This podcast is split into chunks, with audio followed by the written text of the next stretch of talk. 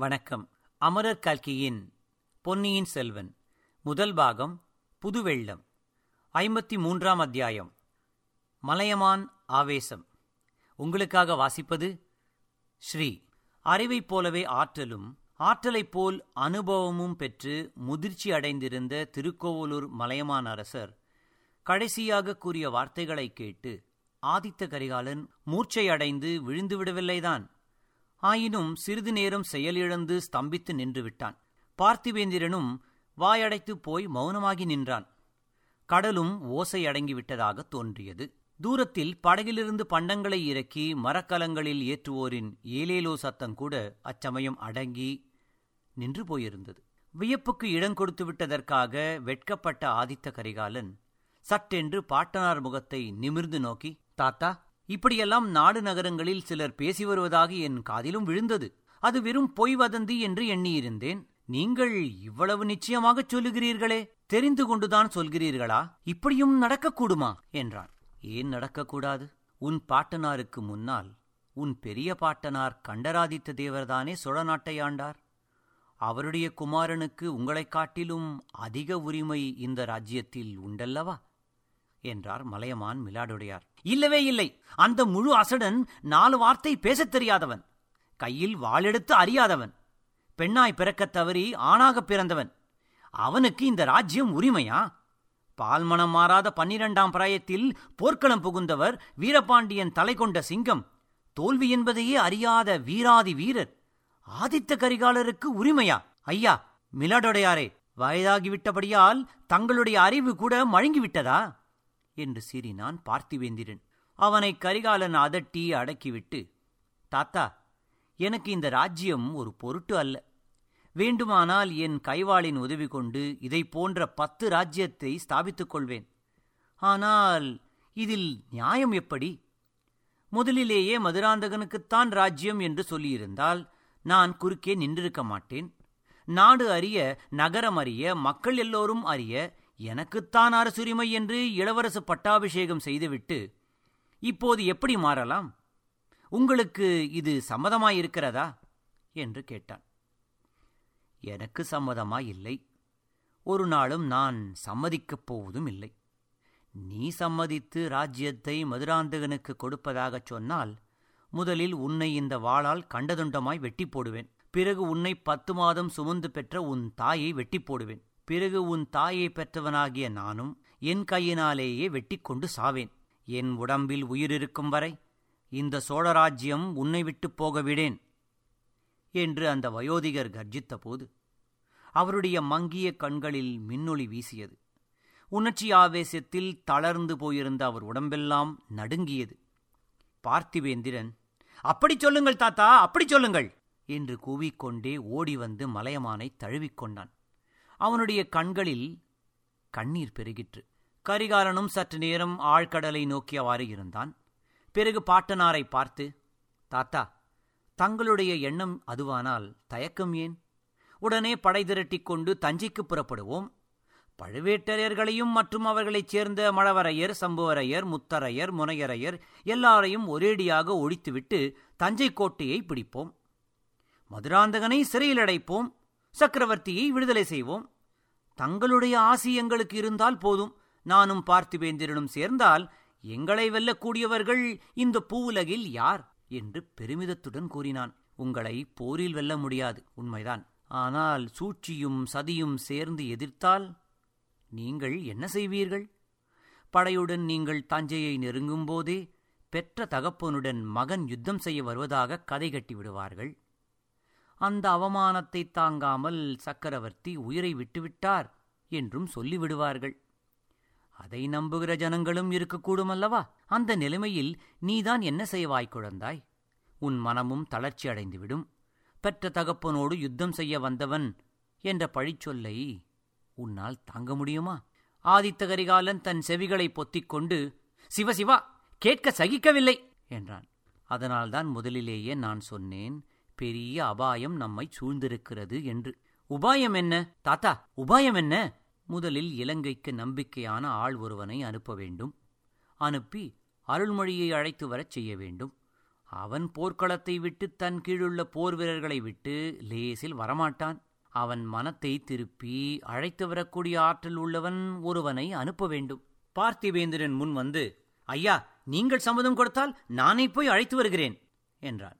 அது கரிகாலன் இஷ்டம் உன் இஷ்டம் ஆனால் போகிறவன் வந்தியத்தேவனைப் போல் சம்பந்தமில்லாத காரியங்களில் தலையிடக்கூடாது. பார்த்தீர்களா? நான் சொன்னேனே! என்றான் பார்த்திவேந்திரன்.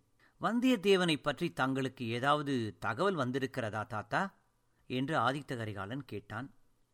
அவனைப் பற்றி முதலில் எனக்கு சந்தேகமாக கூட இருந்தது. அவனும் நம் எதிரிகளுடன் சேர்ந்து விட்டானோ என்று. அப்புறம் அந்த சந்தேகம் தெளிந்தது. பார்த்தாயா பார்த்திவேந்திரா என்றான் கரிகாலன். அவர் முழுவதும் சொல்லட்டும் அதற்குள் அவசரப்படுகிறீர்களே. ஐயா வந்தியத்தேவன் பேரில் தங்களுக்கு என்ன சந்தேகம் வந்தது? சம்புரையர் மாளிகையில் கூட்டம் நடந்த அன்று அவனும் அங்கிருந்தான் என்று அறிந்தேன். ஆனால் சதியில் அவனுக்கு சம்பந்தமில்லை என்று பிறகு தெரிந்து கொண்டேன். தாத்தா இதெல்லாம் தங்களுக்கு எப்படி தெரிந்தது? கடம்பூர் மாளிகை விருந்துக்கு எனக்கு அழைப்பு வரவில்லை. அதிலேயே கொஞ்சம் சந்தேகம் உண்டாயிற்று. பிறகு அங்கு வந்துவிட்டு திரும்பி ஊருக்குச் சென்ற குன்றத்தூர் கிழாரை வழியில் சிறைபிடித்து என் மலைக்கோட்டைச் சிறைக்கு கொண்டு போனேன். அவரிடமிருந்து அங்கு நடந்தவைகளையெல்லாம் தெரிந்து கொண்டேன். வந்தியத்தேவன் சம்பூரையர் மகன் கந்தமாறனின் சிநேகிதனாம். ஆமாம் நம்முடைய சைன்யத்திலே இருவரும் இருந்தவர்கள்தானே. வடபெண்ணைக்கரையில் இருவரும் காவல் புரிந்தார்கள்.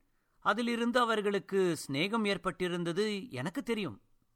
எப்படியோ வந்தியத்தேவன் அன்றைக்கு அம்மாளிகையில் இருந்தான். அவன் சதியில் சம்பந்தப்பட்டானா இல்லையா என்பதை தெரிந்து கொள்ள முடியாமல் இருந்தது. பிறகு அதற்கு ஒரு வழி கிடைத்தது. தஞ்சை கோட்டைக்குள் கந்தமாறனுடைய முதுகில் வந்தியத்தேவன் குத்திவிட்டு தப்பிச் சென்று விட்டான் என்று தெரிந்ததும் தாத்தா இதை ஒரு நாளும் நான் நம்ப மாட்டேன். வந்தியத்தேவன் வேறு எது செய்தாலும் செய்யாவிட்டாலும் ஒருவனுடைய முதுகில் குத்தக்கூடியவன் அல்ல. அதிலும் சிநேகிதனுடைய முதுகில் குத்தக்கூடிய சண்டாளன் அல்ல. அந்த சிநேகிதன் தன் எஜமானுக்கு விரோதமான சதியில் ஈடுபட்டவன் என்று தெரிய வந்தால் இவனையும் அந்த சதியில் சேர்ப்பதற்கு அந்த சிநேகிதன் ஒருவேளை முயற்சி செய்திருந்தால் எப்படியிருந்தாலும் முகத்துக்கு முகம் நின்று சண்டையிட்டிருப்பானே தவிர ஒரு நாளும் முதுகில் குத்தியிருக்க மாட்டான். உன் சிநேகிதனிடம் உனக்குள்ள நம்பிக்கையை வியக்கிறேன். தம்பி உண்மை எப்படியோ இருக்கட்டும். கந்தமாறனுடைய முதுகில் குத்தியதாக வந்தியத்தேவன் பேரில் பழுவேட்டரையர்கள் குற்றம் சுமத்தி அவனை வேட்டையாடி வருகிறார்கள். இவ்வளவுதான் எனக்கு தெரியும். ஆகையால் வந்தியத்தேவனுக்கும் கந்தமாறனுக்கும் ஏதோ ஒரு விதத்தில் சண்டை வந்திருக்க வேண்டும். இதிலிருந்து அவன் உனக்கு எதிரான சதியில் சேர்ந்திருக்கவில்லை என்று நிச்சயமாகிறதல்லவா? அதற்கு இவ்வளவு தூரம் சாட்சியம் வேண்டியதில்லை. வந்தியத்தேவன் நம் விரோதிகளுடன் சேர்வது என்றால் அப்போது இந்த பூமியே தலைகீழாகிவிடும் அலைகடல் வறண்டுவிடும் வானம் இடிந்து விழும் சூரியன் ராத்திரியில் உதிப்பான் சோழர் குலம் சர்வ நாசத்தை அடையும் என்று ஆதித்த கரிகாலன் பரபரப்போடு கூறினான். இளவரசர் சொல்வதை நானும் ஒத்துக்கொள்வேன். வந்தியத்தேவன் ஒரு நாளும் நமக்கு துரோகம் செய்து எதிரிகளுடன் சேரமாட்டான். அவனிடம் நான் சொல்லும் குற்றம் ஒன்றே ஒன்றுதான். அழகான பெண்முகத்தைக் கண்டால் வந்தியத்தேவன் தலை கிறுகிறுத்து விடுவான். அவனுடைய மதி மயங்கிவிடும். இதைக் கேட்ட ஆதித்த கரிகாலன் புன்னகை புரிந்தான். அது தெரிந்தபடியால் தான் சக்கரவர்த்தியிடம் ஓலையை கொடுத்துவிட்டு இளைய பிராட்டியிடம் போகும்படி அவனை அனுப்பினேன். இளவரசியை ஒரு தடவை அவன் பார்த்துவிட்டால் அப்புறம் தப்புவது ஏது? அவளுக்கு அடிமையாகி இருக்க வேண்டியதுதானே? என்றான். உடனே மலையமான் மிலாடுடையார் ஓஹோ அப்படியா வந்தியத்தேவனுக்கு சொல்லி அனுப்பியிருக்கிறாய்? எனக்கு தெரியாமல் போயிற்றே. தஞ்சாவூரை விட்டு கிளம்பிய பிறகு வந்தியத்தேவனிடமிருந்து ஏதாவது செய்தி வந்ததா? அல்லது இளைய பிராட்டியிடமிருந்தாவது செய்தி வந்ததா? என்றார் ஒவ்வொரு வினாடியும் எதிர்பார்த்துக் கொண்டிருக்கிறேன். இதுவரை ஒன்றும் வரவில்லை. அருள்மொழி இவ்விடம் வந்த பிறகு உன் சகோதரியையும் இங்கு தருவித்து விட வேண்டியதுதான். அப்புறம் நமக்கு ஒரு கவலையும் இல்லை. இளைய பிராட்டியிடம் எல்லா யோசனையும் விட்டுவிட்டு அவள் சொல்கிறபடி நாம் கேட்டு நடந்து வந்தால் போதும். தாத்தா இது விஷயத்தில் வந்தியத்தேவனைக் காட்டிலும் தாங்கள் மோசமாயிருக்கிறீர்களே. ஆம் கரிகாலா. உன் சகோதரி இரண்டு வயது குழந்தையாயிருந்தபோதே கொடுங்கோலை கையில் பிடித்து விட்டாள். என்னையும் உன் பாட்டியையும் தாய் தகப்பனையும் தன் இஷ்டப்படி ஆட்டி வைத்தாள். இப்போதும் என் வரையில் அப்படித்தான். அவள் வைத்ததே எனக்கு சட்டம். கரிகாலா உன் சகோதரியை பற்றி சொன்னால் உனக்கு அது குறைவு என்று நினைக்காதே. உனக்கு அது பெருமையே தவிர வேறில்லை. இளைய பிராட்டி குந்தவையைப் போன்ற அறிவுச் செல்வத்தை படைத்தவர் ஆண்களிலோ பெண்களிலோ இதுவரையில் பிறந்ததில்லை. நமது முதன் மந்திரி அனுருத்த பிரம்மராயர் எப்படிப்பட்டவர் என்பது உனக்கு தெரியுமில்லையா? அவரே இளைய பிராட்டியிடம் யோசனை கேட்பார் என்றால் வேறு என்ன சொல்ல வேண்டும்? என்று மிலாடுடையார் ஒரே பரவசமாக பேசினார். வந்தியத்தேவனிடம் அசூயை கொண்ட பார்த்திவேந்திரன் அதெல்லாம் சரிதான். யார் இல்லை என்றார்கள்? ஆனால் ஒருவேளை வந்தியத்தேவன் இளைய பிராட்டியை பார்ப்பதற்கு முன்னால் வேறு ஒரு பெண்முகத்தை பார்த்து மயங்கியிருந்தால் என்ன செய்வது?